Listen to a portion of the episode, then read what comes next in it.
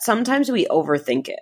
Mm. Everything doesn't have to be the most revolutionary thing. It could just be something cool, right? Like it could just be a cool brand or just a different angle to do something that's currently done, right. but you're doing it in a new way. Attention is power, and creators harness it better than anyone else. But they're not using that attention to create the biggest impact possible and are vastly undermonetized. Hi, I'm Rachel Rogers. My co host Nathan Barry and I believe you can be a billion dollar creator. Sound impossible? Over the last 10 years, we've followed each other on our own quest to build billion dollar companies. We've studied creators and seen how entrepreneurs build traditional audiences and use them as a launching pad for a massive business. And it got us thinking if it can happen for them, it can happen for us. And if it can happen for us, then why not you? Billion Dollar Creator is a show teaching creators how to capture attention and turn it into real wealth. We will deep dive into brands, celebrities, and entrepreneurs who have done it before and show you how you can apply it to your business as an everyday creator. Join us weekly as we learn from both the wild successes and the missed opportunities, the grand gestures, and the integral mistakes and through that, help you become an expert at building your audience on your journey as a billion dollar creator.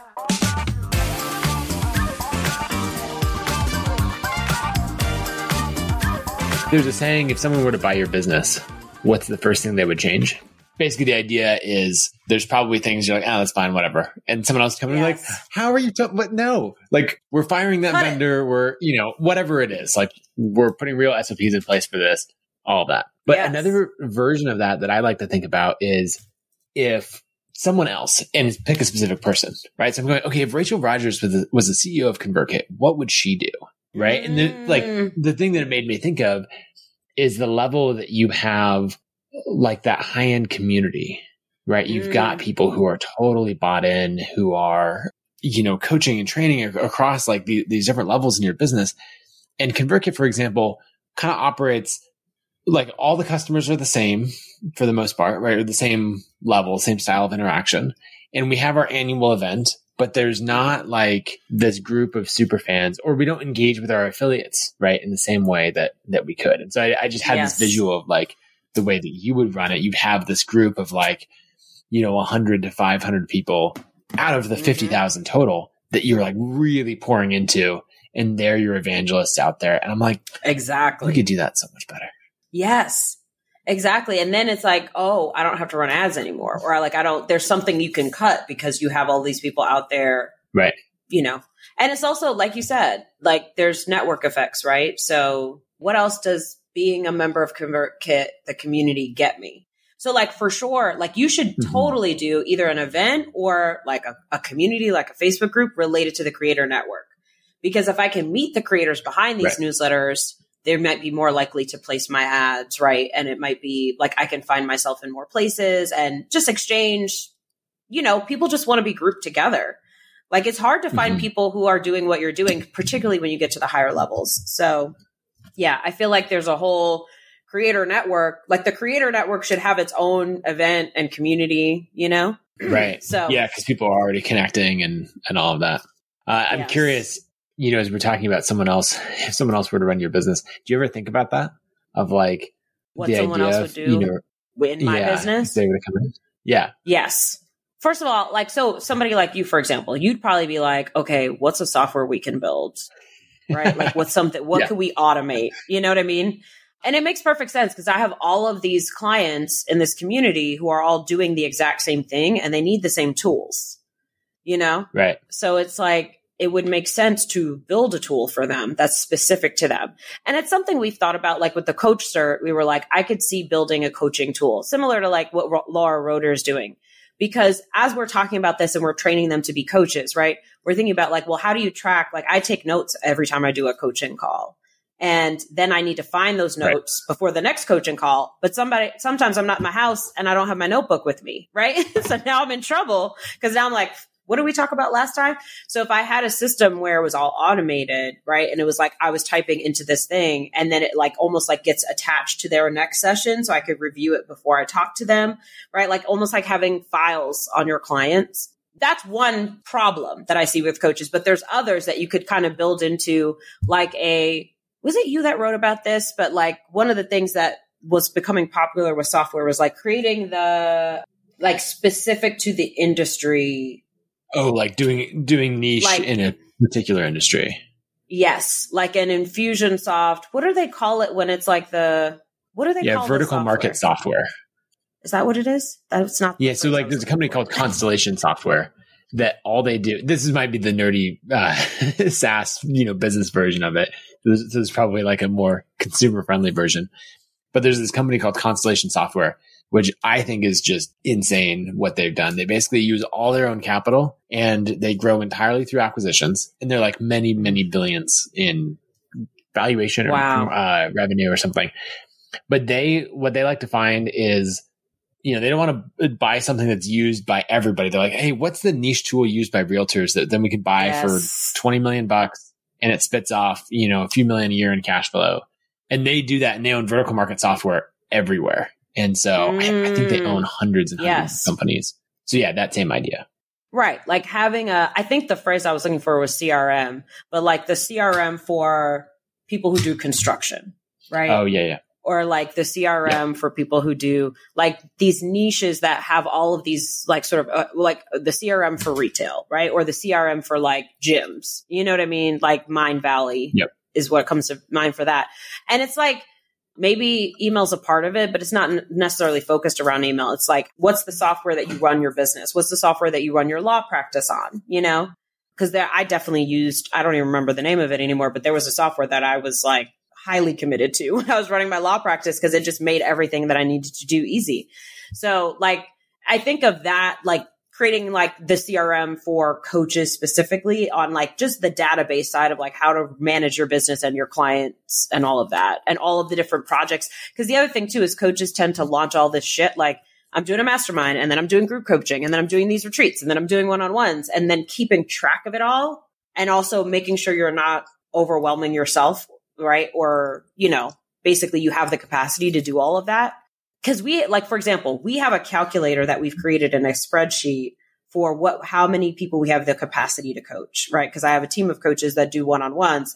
How many one on ones can we do? Cause if we include one on one in a program, we have to know, can they deliver that, right? So we have like a calculator for like, based on how many coaches we have and how many hours they do a, a week, how many coaching sessions can we do in a week across every program, you know? So like stuff like that, that's really interesting. So anyway, I think that to answer your question, I feel like somebody like you or somebody who is more tech savvy would look and probably find a software solution in here. And to your point, that's sort of like the billion dollar creator path, right? To say like, what's the software that all of your clients need that you could sell to all of them? And that would be a no brainer, you know, like they would all immediately buy it, right? Or switch from whatever it is that they have because they feel attached to the creator and also they they share the values of the creator. And so that makes them say yes i want i'd rather pay you than joe schmo software right? Especially if it's a large company. So yes i think there's definitely opportunity for sure. And i just but that's not how my brain works right? Well you got to find what tool is going to play to your strengths. Yeah know there's uh, right. not even what tool, what what business model, and all of that. But it's a fun exercise to to think about someone specific and say, okay, how would they do that? There's a podcast that I like called Business Breakdowns uh, on the mm. Colossus Network, and they just do these breakdowns of they pick a business and just bring in an expert, try to understand it. They'll take like Trader Joe's or mm. you know mm. some some businesses say, okay, what what's their unique angle? You know, how do they get you know these low prices? What what do they see as their flywheel? And just break down this business. And I like to think, okay, if I were to try to run ConvertKit in the Trader Joe's model or the, you know, something else and, and just play yes. with those, uh, and see if it sparks anything. Cause sometimes it yes. doesn't at all. And other times you're like, oh, that's cool. And you like journal on it and you write it down and, and uh, maybe you implement something, maybe you don't, but it gets yes. you out of your like box of how you think. Yeah, your your lane. It's so true because I feel like founders have superpowers, right? And it's like, what is your specific superpower? What's the thing that like you're really good at? And that's the thing you tend to lean. It's like the thing you know you're really good at that you build your business model around it and you lean on it because you know that that's something that's reliable, that reliably delivers, right?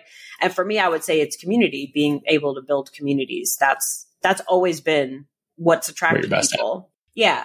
So like that's our superpower, but you know, other people have different superpowers. So it's, and that's why hiring is so key, right? Cause you're like, okay, this is my weakness now at this level. Who can I get that has that as their superpower that I can bring in and get that superpower working, pairing with mine and working together, you know? But then of course those hires are very expensive. yep. There's certain things that you buy at different levels. Speaking of superpowers, did you watch the Alex Hormozi webinar? Did you see that? Uh, I saw it. What do you think?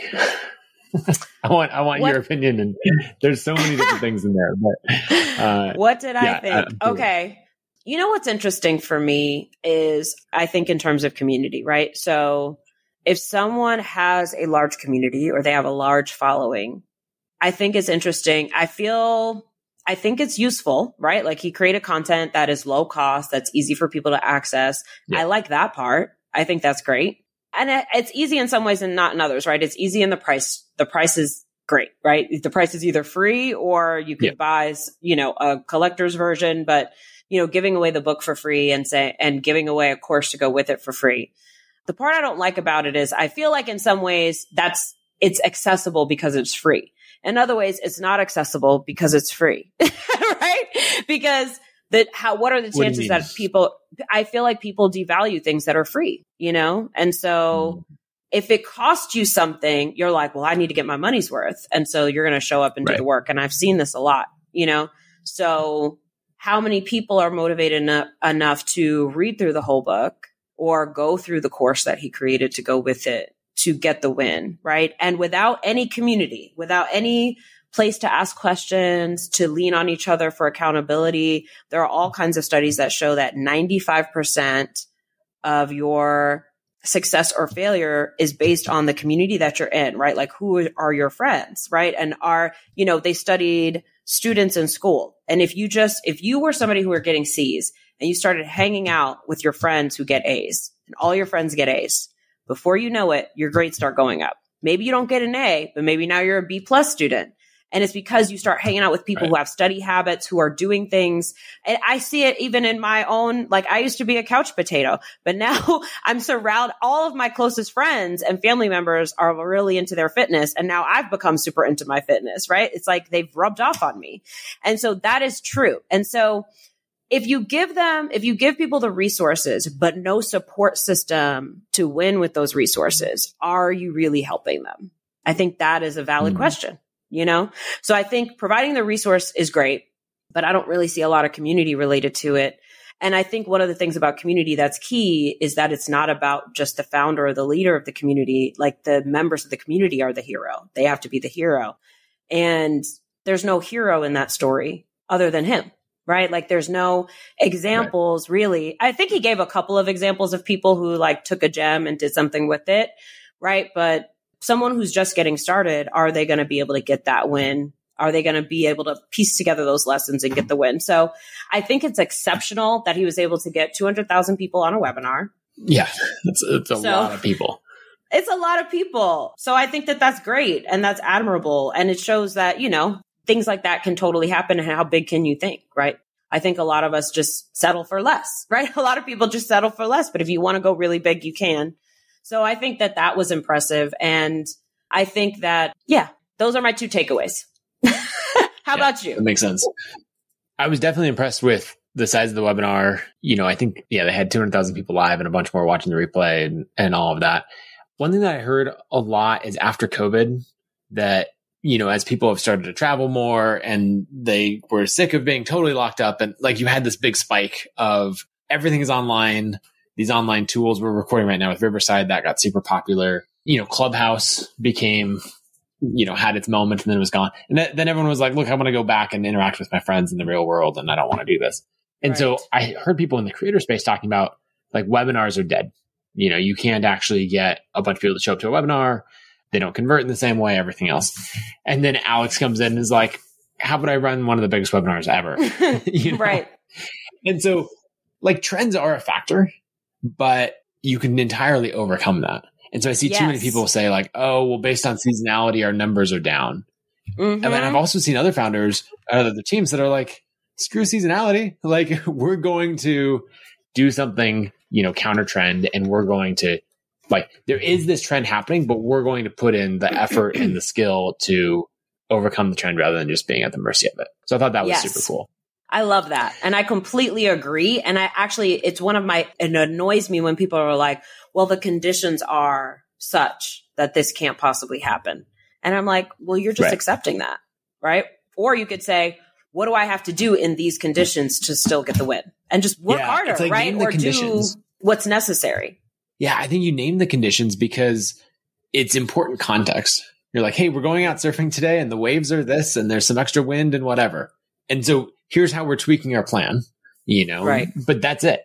You're not saying this is how it is. And so whatever comes from it happens. You're actually like have agency in your own life and business. And too yes. many people are just like, yeah, well, you know, yeah. So th- that was one thing. I thought it was really interesting how he focused on like, did the urgency, well, he deliberately said it of rewarding people for showing up. He was saying, this is what I'm mm-hmm. going to mm-hmm. give you if you showed up live. And, and he, what he said is, I'm trying to train you that if I say show up live, it will be worth it. You will see that it is in fact worth it because I'm basically saying I'm going to keep doing this, you know, right. in various forms. And I want people to think like, oh, I could make it live, but you know, who knows what? I was thinking of doing something else then. And yes. then your friend is like, no, but show up live because you get, you know, last time he gave this huge value to everyone who was there live. Right. And then also the, like, you have to be there at that point in the webinar, you know, like the state of the mm-hmm. end. Cause sometimes the like show up live or state of the end, it's so hollow. Yeah. Like, none of that matters. And so I just thought that the way that he actually did it and, I think followed through on it was really interesting. Mm-hmm. Good, good hooks to keep people. Uh, a couple other things. I wish he hired a designer. Like, come on. Obviously, it's not needed, but like, and this is the designer and me talking, but those slides look so bad. And it gives mm. off an internet marketer vibe. You know, like you might as well bust out some yellow highlighter and, and, uh, you know, have some flashy buy now buttons. And when, if you just put a level of design over that, spend two mm-hmm. grand, someone will make those slides, still convert super well, still be really engaging and, and on brand, but just have this level of like polish and class to them that yes, it doesn't have. Now he might argue like, no, this, this look of I just made this myself in PowerPoint adds to my brand. And maybe you can make that argument, but I'm like, that's not my vibe. I'm yes. in the design it better or hire a designer. Right. Camp. And I, I, and I know you I are too because your stuff looks so good. oh yeah. I'm, I'm highly into my design. And I think that, I think it's important to recognize what people value. And I think when you make things look more consumable and easier to read and consume and enjoy, and when they're beautiful, I think they're just valued a little bit more, you know, like when you make it yeah. I don't know. It just makes you feel like, ooh, what is this? It feels more exciting when it's like beautifully designed versus when it's kind of thrown together. So I thought that was interesting too. It seemed very intentional. I think this is actually how businesses should be built, right? Where you look at like, what are we going to go all in on and make that our top priority? Right. And then what are those things that we absolutely do not care about and we're not going to spend a single minute of time or energy on it? It re- actually reminds me of Ramit right? Like, cause that's his sort of thinking on like finances, right? Like that you yep. overspend on the areas that you really care about that really contribute to your happiness in a big way. And then you just completely spend nothing or the bare minimum, right? On anything that you don't totally care about. And so I'm guessing that there's some of that going on there because he said that he spent a million dollars on this like promotion. The stage um, and the studio and the promote. Yeah, everything ads and who knows what else, right? Maybe getting the books printed. I don't know what all was involved in it, but so clearly he was willing to spend a lot, right? But he didn't want to spend for that. So it seems very intentional. So yeah, that's interesting. Yeah.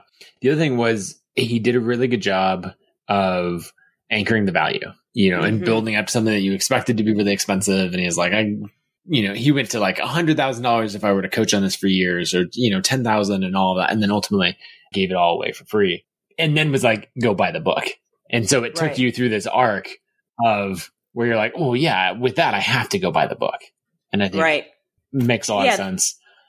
I wonder there what, was a frame the there, goal right? is Well, the the there was a frame there with like with the buying of the book that I thought was interesting. So he was basically like, "This is for people who basically need some help, need to figure things out, can't buy one of these expensive coaching programs, and so you know this is for you, right?" And it's also for people who are already having some success, already winning, and they want to help others. Right. And so the, that, so I feel like he's sort of framed the book sale as, you know, buy a couple of collector's items books. Cause I don't think it was available. Was it available to just buy one? You had to buy like either three or 10. Um, Something like that. Yeah. Yeah. So he's basically saying like, if you're somebody who wants to help others, right? Because right. you're already having success and you can make this investment, then make this investment and then you can give these books away to people in your life who need it. So I thought the framing for that was was pretty good. Yep. I uh, Seth Godin did that years ago with one of his many books. I can't remember which one, where you had to buy two. And it was like buy one for yourself and one to give away. And yes. when we first did our I Am a Creator book for ConvertKit, you know, it's telling all these stories of creators who are changing their lives through the audience they built and the earning, the, the living they're now able to earn. And we first did that model where you had like it was buy two, and the price was really affordable and all of that. But it was basically yes. buy one for yourself, give one to someone else to spread this message and and help other people. Yes. So yeah, he framed it all really really well. I like the meta example in his talk where he's like, "Here's how I applied it." You know, yes. here's how I learned this concept. That here's actually was the brilliance. I have applied it. in this launch. Yeah. And then the how you can apply it. Like right. that was that was a really smart thing. And it was just enough structure to the talk that it kept you coming back. You knew where you were at in it as an as an audience member. Mm-hmm. You knew where he was going, but not so much that it was like, you know, I know where you're going, man. This is boring. You know, like yes. it was really well structured and outlined. I think so too. I feel I like the fact that he was his own test case because he's like, I'm proving the concept right now because mm-hmm. you're here at this event with all these other people. Right. Super smart. And I also noted that like he said what how long it was going to be and then it was exactly that time, which I think is interesting too because I feel like that's one of the problems with webinars that they go on forever. sometimes right. and you keep people really long. I noticed that like if I some this has happened to us at my company where like we say we're going to do a webinar from 1 to 2 and I know that I tend to talk long. Like once I get going, I got a lot to say, you know? And so then I wind up going over. So I usually tell my team, say 75 minutes or say 90 minutes. And if it's shorter, great. But I'd rather like say the longer time so they know what to expect and plan for it if they want to be there versus just keeping them late. Cause then you lose a lot of people when you hit that hour mark, you know? So I thought that was very yep. smart. And if you looked at it too, he started going into the pitch around the 45 minute mark. So under an hour, he was going into his pitch, you know, which the pitch was like right. you said, very meta. So it was interesting. yeah, it was good. okay. Well, I think that's interesting. I'm going to, yeah, we'll play around with webinars more. Uh, it's something that we, you know, we do a bunch of webinars and workshops for ConvertKit. So I'm always studying and learning and we'll keep doing yeah. that. I don't know that we'll have well, a oh, full oh, studio what, built out, but yeah. One other note that I wanted to say too about because there were a lot of people. I saw a lot of people talking, and some people like that was so brilliant. He's going to put all business coaches out of business. Courses will never be bought again, right? And I'm like, that's not happening for all the reasons that I started with, right? Like community coaching, all of those yeah. other pieces that are important for people to get success, and also because some people will really resonate with his style of teaching and then some people won't. And that's why there are many people who teach, right? That's why there's competition in almost every industry, right? Because this vibe resonates with me, this culture resonates with me, this brand resonates with me, and this one doesn't, right? Like, so it's just about, you know, you choosing what's, what catches your vibe and like who you want to learn from. So anyway, so there's, there's that piece. I think that that's not true. And then there's people who are like, I hate this guy, right? For a million reasons. They don't like the way he dresses. They don't like, you know, all the things. And everybody's talking about it. And I'm like, this is success, right? Like this is mm-hmm. actually what success looks like. It's people loving you and people hating you, right? And the reality is usually somewhere in between, right? So like, don't let it go to your head when everyone tells you you're the bomb, right? You probably are in some ways. And also you got things to work on, right?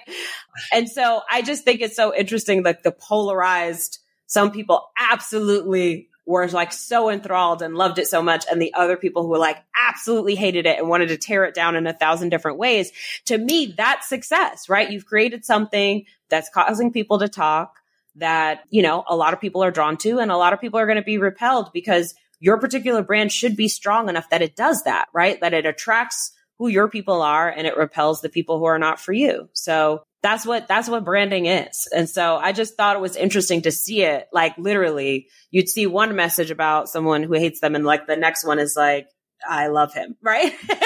So it's so interesting. The other thing though that bums me out i don't know him and i'm not i'm not a fan or not a fan right? Like i just have no i have no skin in the game in this in this conversation. But i absolutely hate that when people are having their like moment of success right? That so many people attack their person, right? Like their personality, how they look, say mean things about his wife. Like, I'm just like, why? Why do we have to go there? Yeah, just say you didn't like needed. it. Yes. it's just so, I don't know. It's like people who are, we feel comfortable being cruel to people who we feel like have right. celebrity or have success. And I hate that part. But um, I, I, saw some interaction where people were talking about like, why is he always wearing a nasal strip? That looks so weird. He should, you know, and he even has a video where he answers it. He's like, you know, yes. why do you always wear a nasal strip? he's like, because I have trouble breathing through my nose, and this makes it much easier to breathe through my nose. you know, and he's like, I don't, I don't care how it looks, you know. But then people were yes. like, uh, there was some comment on YouTube where someone was like, I can't take advice from this guy. You know, he looks ridiculous or something. I was like, let it go. the man is yes. just deli- delivering a ton of value, doesn't care what you think about his appearance or anything else. Like he's he's actually quite legit in everything he's doing in business. And uh, yeah, I, I appreciate how he's always giving. Yes. Yeah. So yeah, I mean, whatever. Sometimes it's it's the dregs of the internet, right? Welcome to the what internet. Is, you get what you one, pay for, and you didn't pay anything to. And so there's going to be comments and nonsense, and you get it. Exactly. One question I have for you this is something that I saw come up, and I'm curious what your thoughts are on it. Somebody who's not a fan, right, of Alex yep. said that they felt like the webinar was designed to build trust, right? So, like, he gives something big away so that he can build trust with an audience so that later members of those audi- that audience will come to him and want to sell their company to him because he runs uh, acquisition.com, right? Where he's buying yep. businesses. And so, you know, like he wants to build trust with them so that he can then essentially prey on them and take their equity in their companies or something like that. What are your thoughts on that? What's your opinion on that? Yeah. So, I mean, this ties in really nicely with the billion dollar creator idea because you're asking the question, what is the best way to monetize an audience? You have all this mm-hmm. attention. Where what's the highest ROI I can get from it? And a lot of people right. are saying like, oh, Alex could be selling this as a course and he could be making tens of millions, 50 million, you know, all of this money off of selling content. And he's like, no, I don't want to do that. You could go another route and you could say, all right, we could focus it on growing our own businesses. He does that somewhat, but he doesn't want his name to be, you know, if he builds up a business and wants to sell it, he doesn't want his name and face to be tied to it so much. And so he's right. hesitant a little bit with how, how much he does that promotion. The whole premise that we came to with this show is you get equity. If you can use attention mm-hmm. to get equity, that is the highest ROI. And so Alex is over here going, all right, I'm going to use attention. I'm going to put out ridiculous amounts of free content. I'm going to mm-hmm. book my mm-hmm. private jet to go fly around to get on all the podcasts I can, record in person and all of this get as much attention as possible. And I'm going to monetize it through saying, Hey, sell me a small portion of your business, right? right? Let me buy equity in your thing and help you grow it. And so I think from that perspective, it's a brilliant form of monetization and he's making, mm. you know, long term.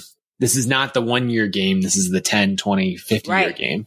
Uh, exactly. He'll make significantly more with that model than, you know, anything else that he could be selling to make money right now. All of that said, I think uh, I have heard from people that some of the term sheets on uh, acquisition.com and some of these other people who follow a similar model are not great. It's kind of the Shark mm-hmm. Tank model where it provides yes. great entertainment.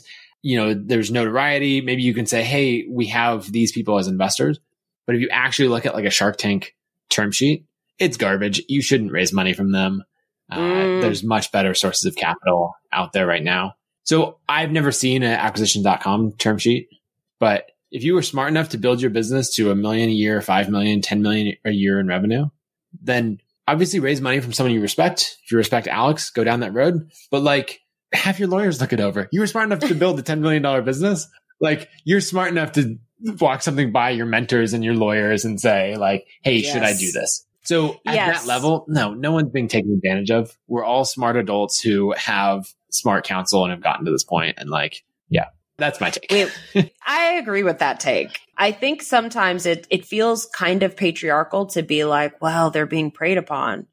And I'm like, everyone can't be being preyed upon, right? We we're all adults making adult decisions every day, right? right? Like you know, Target preys upon us, right? We go into Target for milk and we come out with, you know, $500 worth of shit, right? And it's like, but do we feel taken advantage of? No, we made adult decisions in there, right? To buy certain things. Is their store completely set up and the whole experience and the brand set up to make us want to buy a ton of shit from there?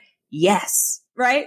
But we don't come for them in the same way that we come right. for individual creators. So, I just think it's it's important to point that out and just gives people some things to think about. I'm not saying no one ever gets preyed upon in this industry because certainly it does go down. But I don't think the I don't think it's the three million plus in profit business that that is no. getting preyed upon when you they want to sell and get out, right? So yeah, yeah I just thought that like, was an interesting take. Yeah, there's if you think about people who get preyed upon, maybe who don't have experience in the business or the industry, or if you think about like payday loans, right? That is yes. definitely a predatory industry. And that's you know, someone that's targeted at people who don't have financial experience and savvy or other options. Yes. Right. Whereas acquisitions.com is targeted at people who are savvy enough to have built a business to this level of scale, have plenty of other options, uh, yes. especially in a time right now where capital is pretty abundant you know, and they want to invest in and buy companies that with no investment would do just fine. It's mm-hmm. not like mm-hmm. we're coming in with a bridge loan to try to save the company before it goes under and before you lay people off. It's like, right. No, we want to invest in businesses that are already doing great and we just want to help accelerate that. So right. It's a, it's a group exactly. with lots of other options. And I mean, a final takeaway, just if someone has like the reality distortion field, like what Steve Jobs was famous for, where you just, you want to buy the thing from them, be around them, like you know, everything they say is correct. Just be aware of that. Like if you go yes. in, know that you're hanging out with someone you view as a celebrity and that's mm. going to color your otherwise, you know, really sound business decisions. It might color mm. it 2% or it might color it 50%. Yes. But have someone else where you're like, Hey, I'm going to be naturally really excited about this term sheet that I get because I think that Alex is amazing or, or whoever we're raising money from. And so just have this other person out there who's like, Alex who?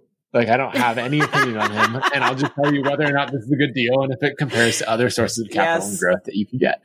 Exactly. I mean, that's why you have lawyers. I had a lawyer. My my lawyer saved me from a deal recently. I, I have a property that I was going to sell just to kind of get it off the books and to get my capital out of it, and it had increased in value significantly. And he was like, "No, I cannot let you sell it." Literally, that's what he said verbatim. And I'm like, why? And, you know, I started, he, he started telling me why. Like the value of the properties are huge. And he's like, if you renovate it and put X amount into it, you're going to see 3X what you would sell it for today. So he was right. like, hell no. And so I'm like, okay, fine. I guess I'll do the renovation to make a whole lot more money. But yes, right. lawyers, you know, they Good come in handy. they do. yes okay, so you had a, an interesting point, really tying together what Alex is his whole business. Okay, model, I'm sorry. Right? Before you do that, one one more thing that I just have to call out. You said that capital is abundant, which I agree in some senses that loan and access to loans are. But I I think it's important to note that for especially black women, it is not abundant. mm. that it's very yeah. hard to get capital and the investors there's you know what is it 2% of investment goes to literally all other people of yeah color. it's crazy low it's terrible. So capital is abundant if you're a white guy. I don't think capital is abundant if you're not. It can be in some ways like there's access to, right, like um, crowdfunding and there's different all sources of you can get a loan through Stripe, right, against your, you know, receivables, right? There's different options that are um, available that are accessible to everybody. So I agree in some ways there is some types of capital that is more accessible, but investment in particular still is not unfortunately. But you know, changing, right? Yeah. Lots of new funds coming up. So I agree that's that. a good thing. I think if you look at the historical trends of capital is for all groups is becoming more more abundant than it has been. Obviously, certain groups are far outpacing others. And so like fundraising is easier than it has been. And then yeah, if you're in certain categories of network, race, you know, all of these other things, then you're going to have an easier time for sure. Yes. So it's becoming what I think the, the accurate thing to say is it's becoming more abundant yes. and your access to capital is widely varied based on all kinds of factors. Yes. So the point that you brought up that I think is really interesting with Alex is that he is optimizing for equity, you know, mm-hmm. and taking this billion dollar creator mindset.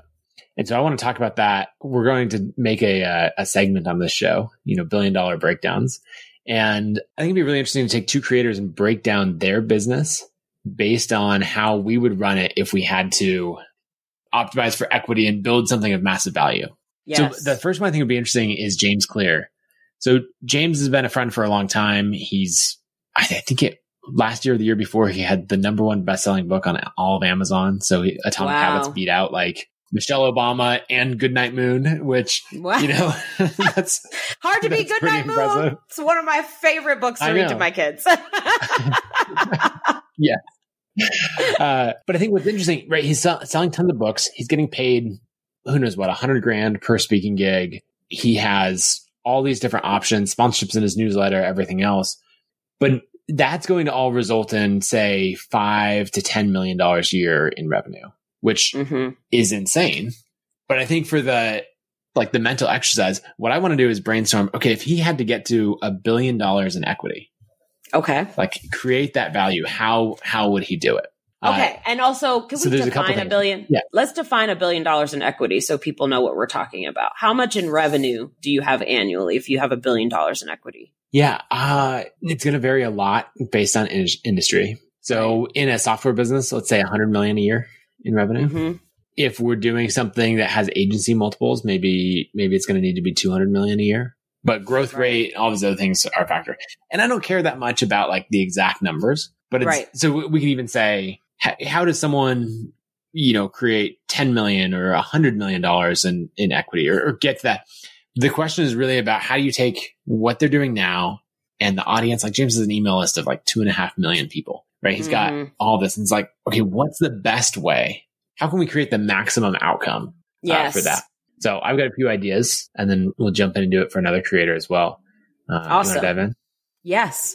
What's your first idea for him to 10x, 100x his return? I think the obvious one for me is to make an app. And if you think about something like Calm or Headspace and do that for habits, because something that James has done is picked a topic that's very mass market. Mm-hmm. Right. That's how the book sells so much. If you and I yes. write a niche, you know, business advice book, it's not going to sell 15 Mm-mm. million copies, you know, right. like because it doesn't apply to that many people. Like yes. yeah. Well, I think about, you know, following Pat Flynn and when he got to maybe a hundred thousand followers on some platform, it was like, that's crazy you know, he's the biggest in the space, all of that. And then you'd step outside of the space and go to like a recipe blog and they'd be at 500,000 or a million. And you're like, oh, mm-hmm. right. More people care about what to make for dinner on Friday night than care about how to grow their business. Yeah. Turns out. Now, maybe the average revenue per user is a bit different, but Calm as a company, you know, they've gotten to 350 million a year in revenue. They're over, you know, definitely over a billion dollar valuation. They have a pretty low average revenue per user or ARPU. Uh, mm-hmm. So maybe it's at like a hundred dollars a year that you're making off of every customer, but you can do that for a giant audience and yes. you can do these mass market, you know, like you, you can get a lot of different people. The marketing is targeted mainstream. Everyone's trying to improve their habits. That's why the book is popular. And right. so I think that that'd probably be my first choice. The only downsides with that one is that it's fairly expensive to start an app. That's a different problem to to build up and solve than writing a book. And so definitely yes. require a team. It's not like something you can like say, Hey, I'm going to do this little test and see if that works. And then we'll go from there. You would have to actually say, this is an entire company that we're starting and we're using the audience to kickstart it. Yes. Yeah. That's interesting. I mean, I think the app is a brilliant play and makes a ton of sense. It, it's, eh, it will be an enormous amount of work upfront and then huge wins on the back end. Like once it hits that certain point yep. where you've got a team and you've got, you know, a lot of customers enjoying it. And then also making it stick because it's one thing to start something.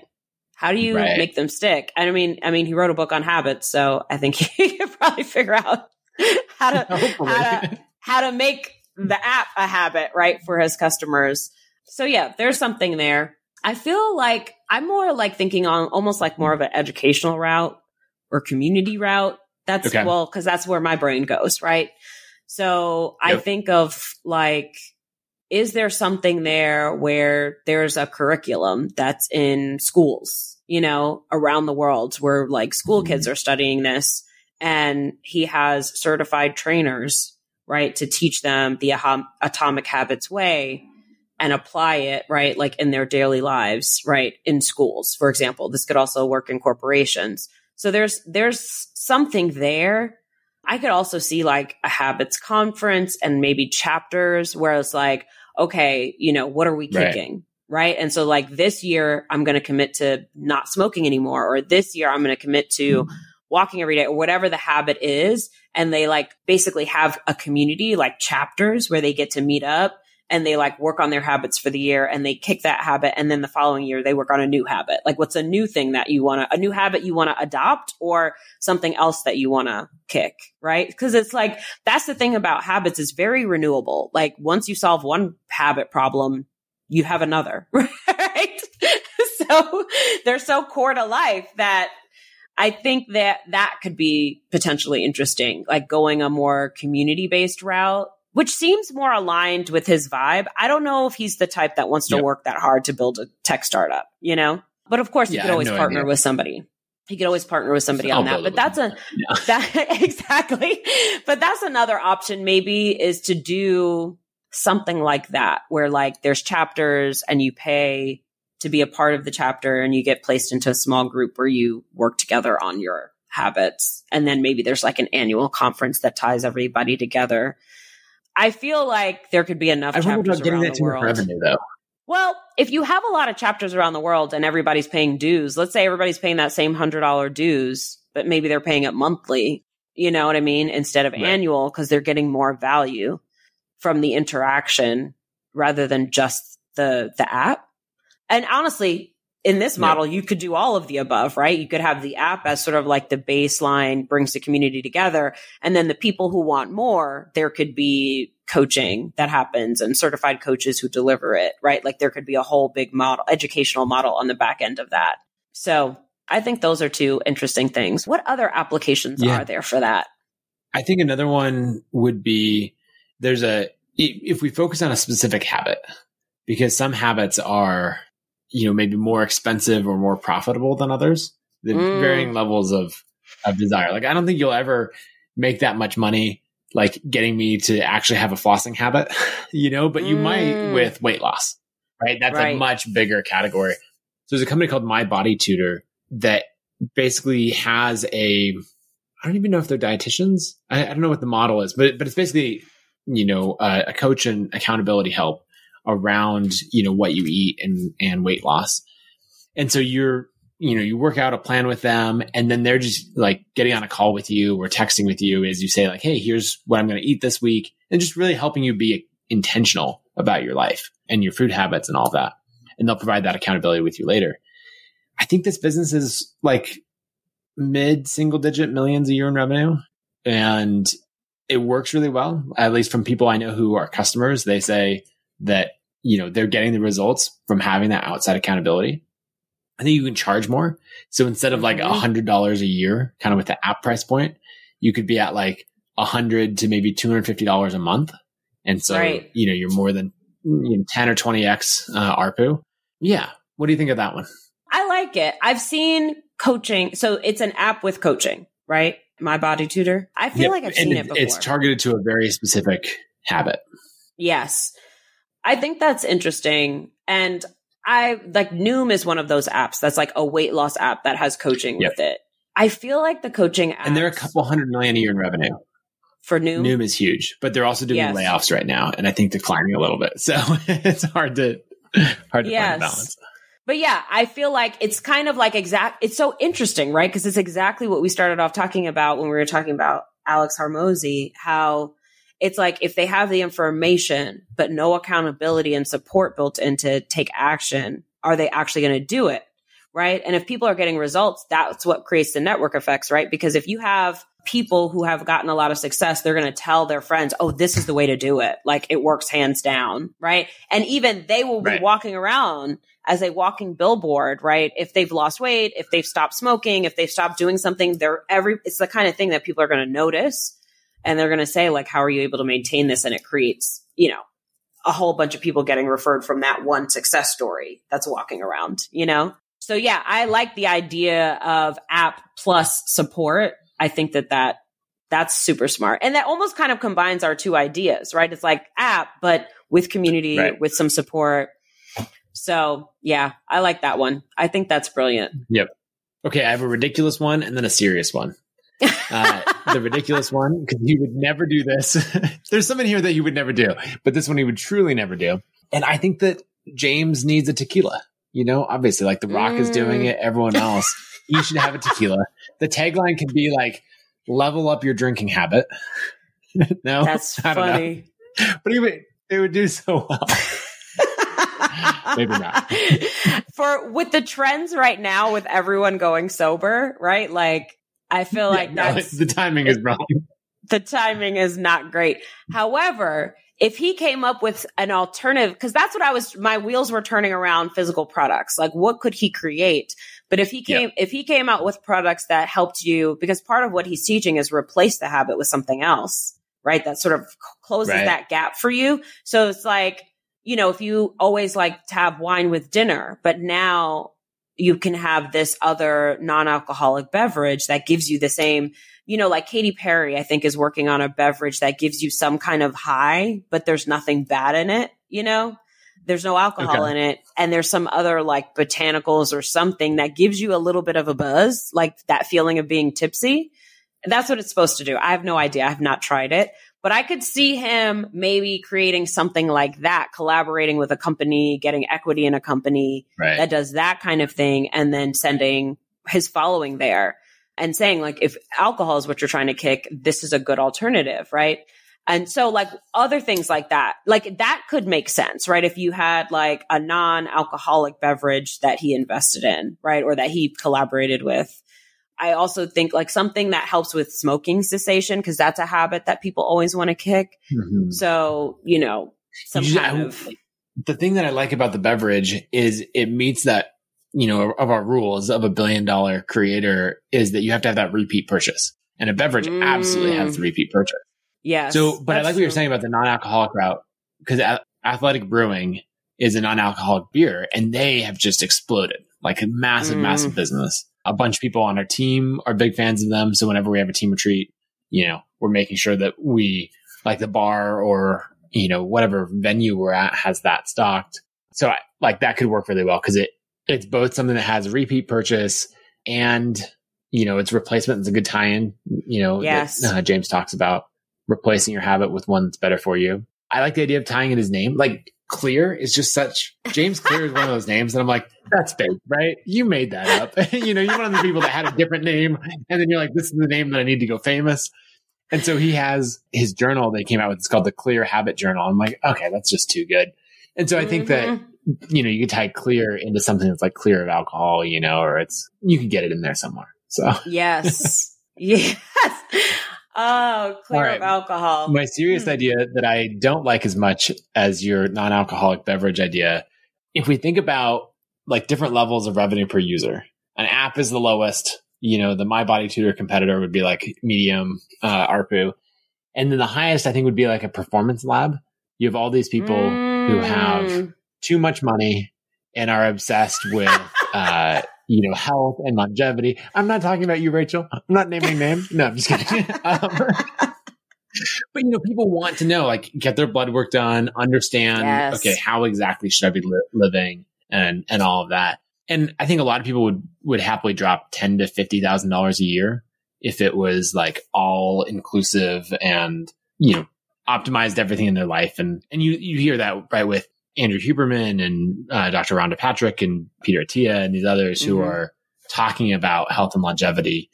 Um, yes. You know, people hear all of these things and then they're dropping five grand on their cold plunge and 10 grand on their sauna and, and all of that. So yes. I think you could do a performance lab that had like the, the longevity, health, nutrition, fitness, all of that kind of tied together and the community aspect. Uh, and that yes. would be a high ARPU offering. Yes. I think the performance lab would be very interesting because a lot of times with longevity, they're always saying like, you need to ask your doctor for these particular tests, right? To like see mm-hmm. what they see. Like that's part of it. And it's, you know, you ask your doctor for the test and they're like, no, you don't need that, right? They're just going to say no a lot of the times. And so that, like, what they're telling you to do is not that accessible. So if you could make that kind of thing, getting your blood work done and tested, certain things tested a certain way so that you can kind of predict where things could go wrong and then course correct, right?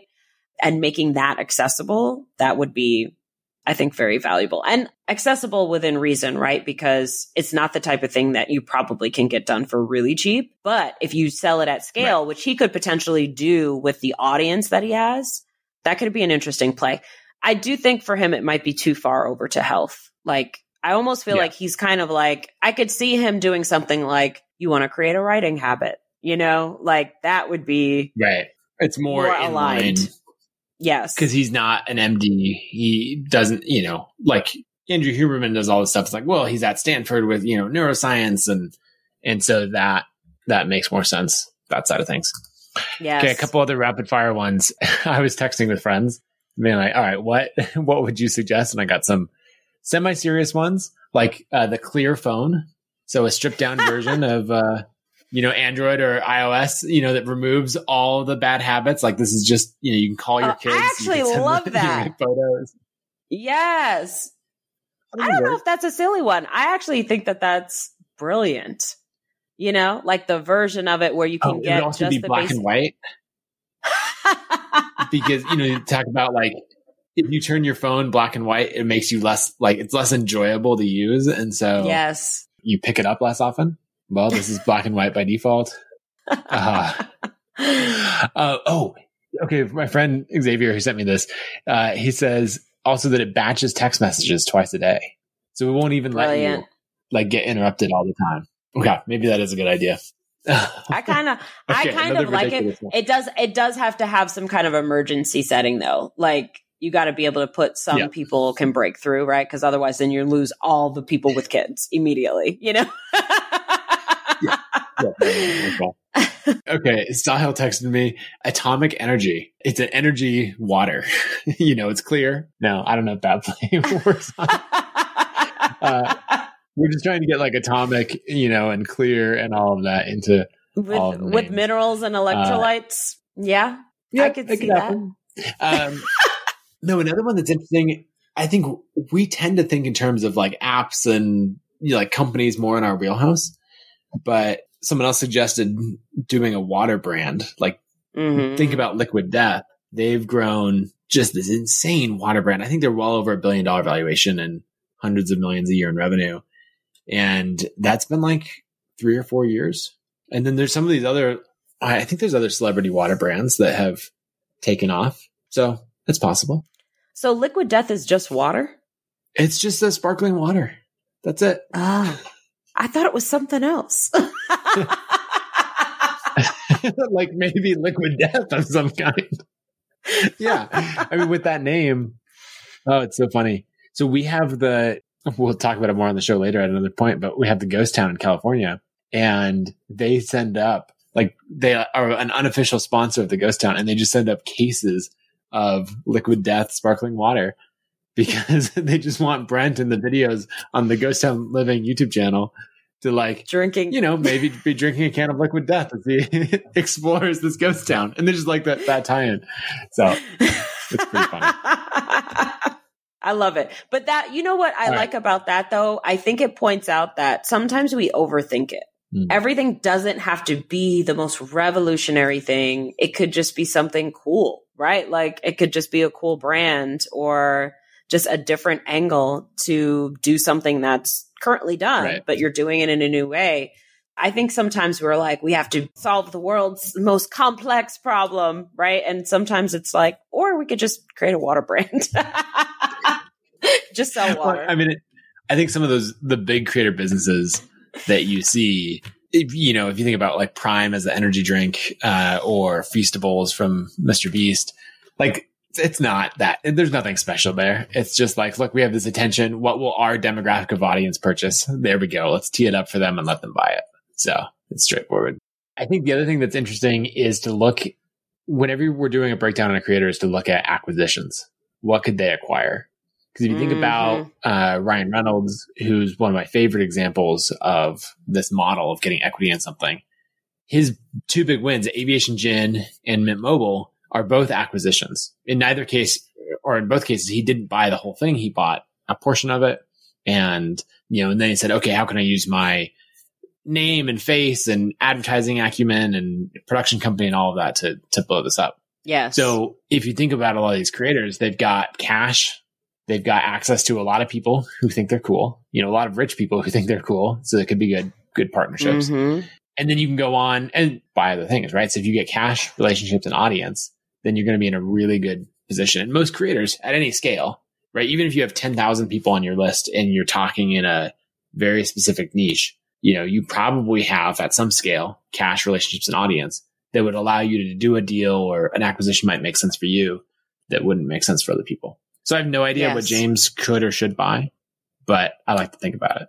Well, that's my, that's kind of where I went with just, I don't know him that well. I've met him, but I don't know him personally. But just what I get, the sense that I get from him, I feel like he would, it would make more sense for him to do an acquisition or to just partner, right? Like to say, what brands make sense for my audience, right? Like what brand or what product could align well with my audience and let me partner with them and not in a sponsorship way, but in a, you know, taking equity and doing that whole billion dollar creator model, but not having to do the heavy lift, right? Like it's like my heavy mm-hmm. lift was I, I'm bringing this community to you, right? To this product. And so your heavy lift is you got to create the product, right? so that's the, that's the potential partnership, which is great. So I think that makes yep, a lot of sense. And I th- think when you have an audience of that size, it's great. It's, and also too, it's cool to think about like, okay, what could I provide for them that would help further their journey when it comes to million dollar habits and make it easier for them to accomplish their goals? Like, I think that's pretty cool. Yep. I like it. You want to dive into one of the creator before we wrap up? Yes. So the other creator that I think we could reimagine or imagine like how they can grow into a billion dollar valuation is Luvvie Ajayi Jones.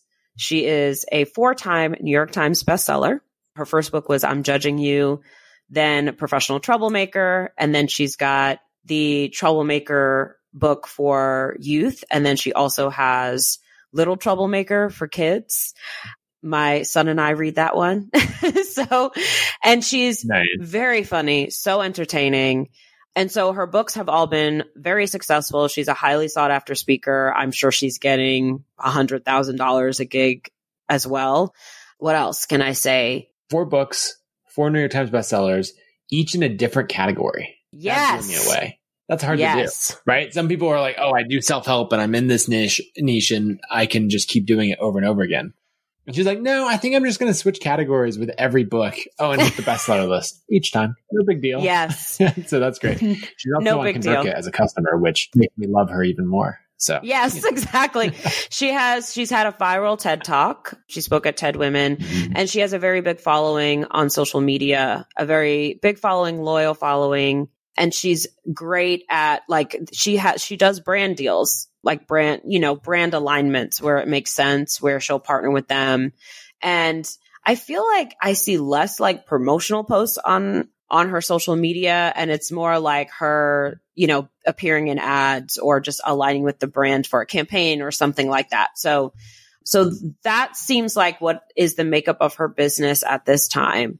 So, you know, what are some opportunities where she could monetize, right? And, and scale with the huge, amazing audience that she has. And I also like, I think she has brilliant advice to give. And I also think she is incredibly entertaining. Oh, and she has a podcast, very popular podcast. Yeah. She had a podcast that was so popular that people, she had to tell people to leave her alone because they would be like, when is the next episode? and she was like, me. leave me alone. I'm busy. Right. it's not happening right now. This idea, you know, at different audience sizes, you know, she obviously doesn't have an audience quite as big as James's, but like, what are the things that stand out to you that would give her like equity in this growing business? Maybe it's not even at the billion dollar level, but it's the same concepts behind it. Yes. Well, you know, what, what business would you have her kickstart with her audience and what's a natural fit? You know, there's a couple of things, right? Like, I think for sure, right? Obviously, she can speak on, she could even have like almost like a personal brand academy, right? Because she's, she kills it in every category. So when it comes to social media, right? Like, she is brilliant at that and big following there, very engaged audience, right? Like, it's one thing to have numbers, but are those numbers engaged? And she is, she has a yes. highly engaged audience. She obviously knows the formula, right? She has a methodology for writing a New York Times bestseller in all these different categories. Highly sought after speaker, very popular podcast, right? So if someone wanted to say like, there's a, I feel like there's a huge amount of people in the world today who want to build their own audience, right? They want to know how to become a popular podcaster, speaker, writer, you know, building a brand on social media. And so she could combine those four things. Like that's her superpower and turn that into some kind of like, I don't know, personal brand academy where she can teach people these different elements mm-hmm. and how to do it. What would be even more interesting is if it was almost like a personal brand certification where she had this methodology that she taught people and then they could go out and help their clients with it. Cause I think it's something that is really, it feels really hard for people building an audience, right? And maintaining an audience and being able to exist in these categories and, and have people know your name and actually show up to your stuff. So I think there's something there with like, maybe it's a course business, maybe it's a certification, but there's so much genius there that she could definitely create some kind of education model business that could be huge. Now, could it be a hundred million dollars? I don't know. Maybe. Yeah. What are your thoughts? I think, especially if you layered on an agency or services model to it, Mm. So you said, mm. here's the training. And then also, here's where we'll do it for you. Like there's mm. um, a bunch of people I know who have started agencies. Uh, I started one with Sahil Bloom around newsletter growth, saying, Hey, here's all the tactics and techniques. Like we, we teach all this stuff. We love it. We nerd out on it. But like, if you just want to pay someone to do it for you, like there you go. You know, right. For five grand a month, you can, you can do that. And so I think there's a lot of people who would, who are huge fans of Luvvie's work and say, Hey, I want to do that can I just hire your agency to do it for me? And so you get, it could work in the publishing space. If you look at, you know, Scribe and some of these other publishing platforms where they're like, Hey, we'll, we'll publish your book for you. It's like, great. We'll build your audience for you and all that. And Luvvie's going to have an entirely different, you know, demographic and category of people that she's bringing in compared to, you know, like a very generic or corporate company trying to do the same thing. Yes. And then she also has the platform to be able to amplify them. And so I think there's a lot of amazing professionals that would say like, yep, sign me up, do that. And then that's a fantastically cash flowing business and you can yes. go through it and, and, go from there.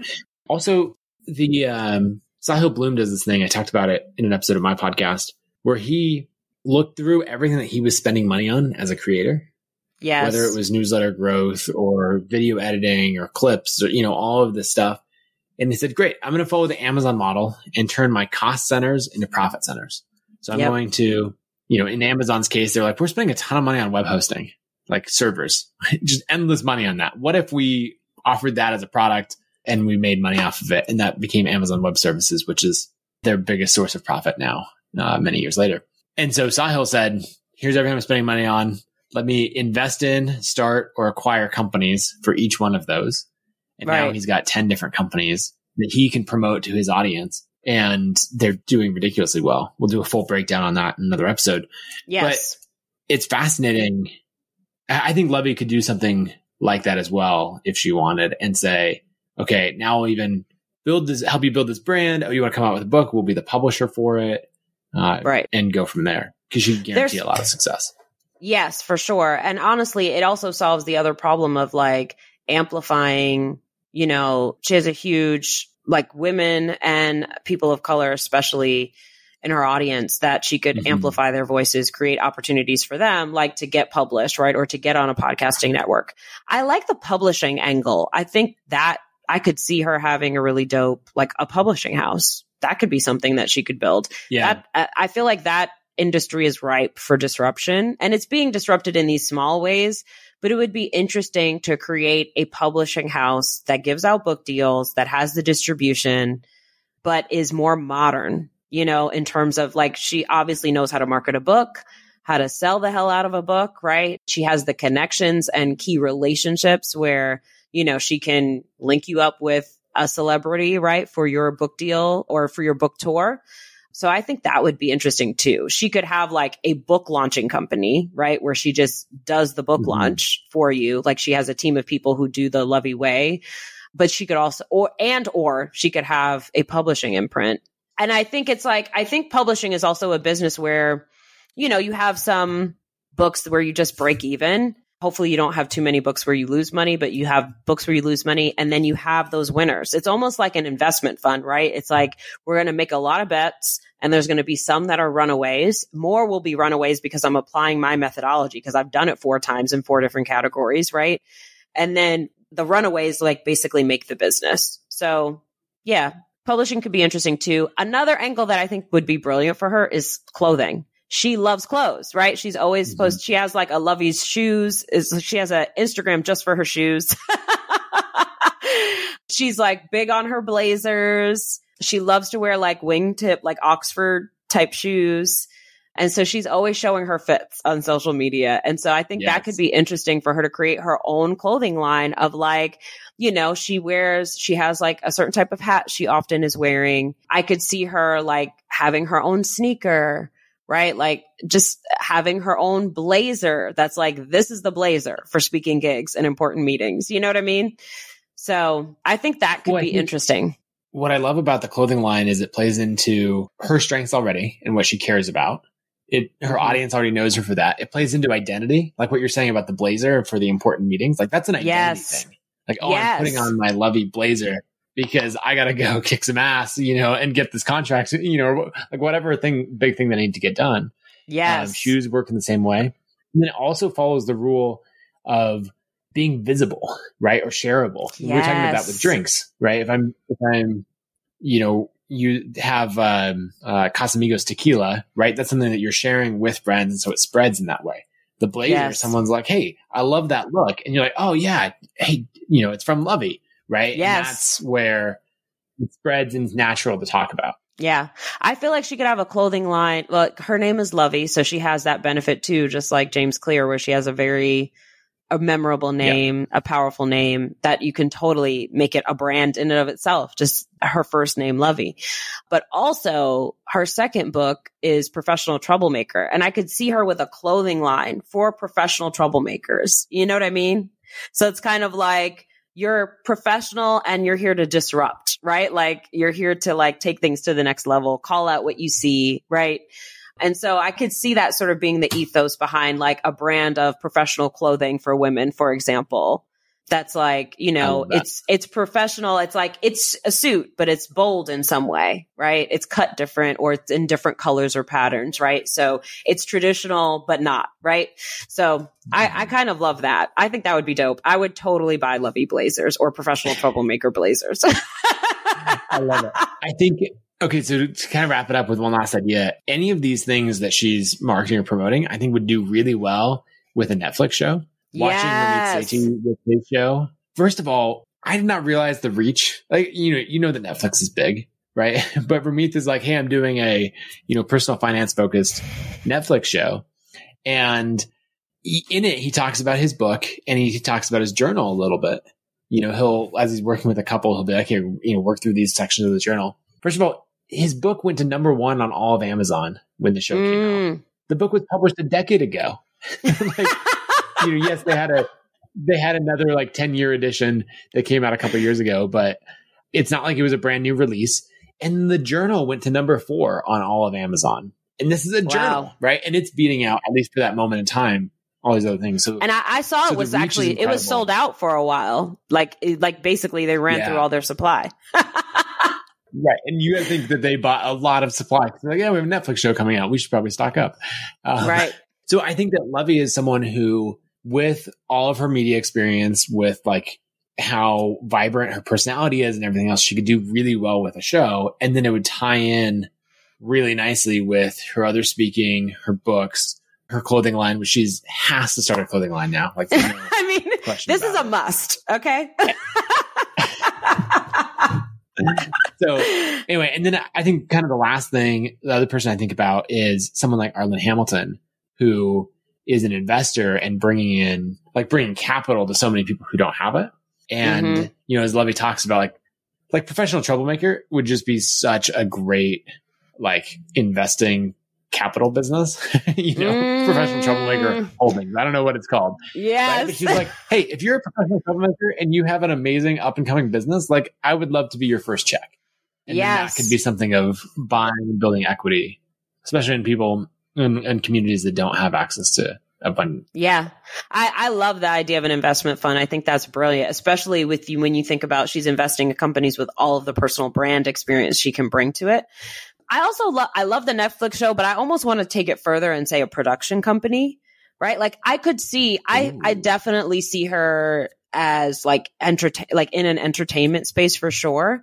And so like having a production company where she's producing the shows that we want to see, right? Like in different categories. It could be, you know, something to make you feel good, like docu series kind of shows. I could see her doing a sitcom, right? Like mm-hmm. having a, a family and a, a sitcom type show. I think she could, same thing with the publishing, right? Like vetting ideas and then adding her flavor to it and creating like these really entertaining shows and movies, right? That are missing from the marketplace right now. I think that could be dope too. I love it. Okay. Let's leave the episode there because we could talk forever. Yes, we sure we could. Like these topics. Anyone listening, if you enjoy, you know, billion dollar breakdowns, tell us. Go write a review. If you go to billiondollarcreator.com, We'll have the links to everywhere that you can uh, subscribe, you know, write a review, all of that. But on YouTube specifically, jump in there and write a comment and say, okay, here's my idea for Luvvie. Here's my idea for James. Yes. Or tell us like, here's another creator that we would love for you to do a breakdown on because we'll nerd out and have fun on that anytime. Yeah. It'll be great. Listen, we're going to turn everybody into billionaires. I'm, I'm enjoying this. They just have to do the work. Mission, but uh, if any two people could pull it off, I think it's us. I agree completely. All right, Rachel. Good to hang out. Right. Uh, the next episode that we're going to drop is the actual first intro that we first recorded before we were figuring out some of the concepts. So uh, if yes. you're tuning in and you're like, who are these people? We're going to cover that in episode three. And uh, yeah. Stay Have tuned. a good rest of your conference and event, and we'll chat soon. Thank you. All right. Bye. Thank you for tuning in to this episode of Billion Dollar Creator. If you enjoyed this episode, please like and subscribe, share it with your friends, and leave us a review. Reread every single one. If there is a company you want us to profile on Billion Dollar Creator, send us a message on social media and we will consider it. Thank you, and we will see you next time.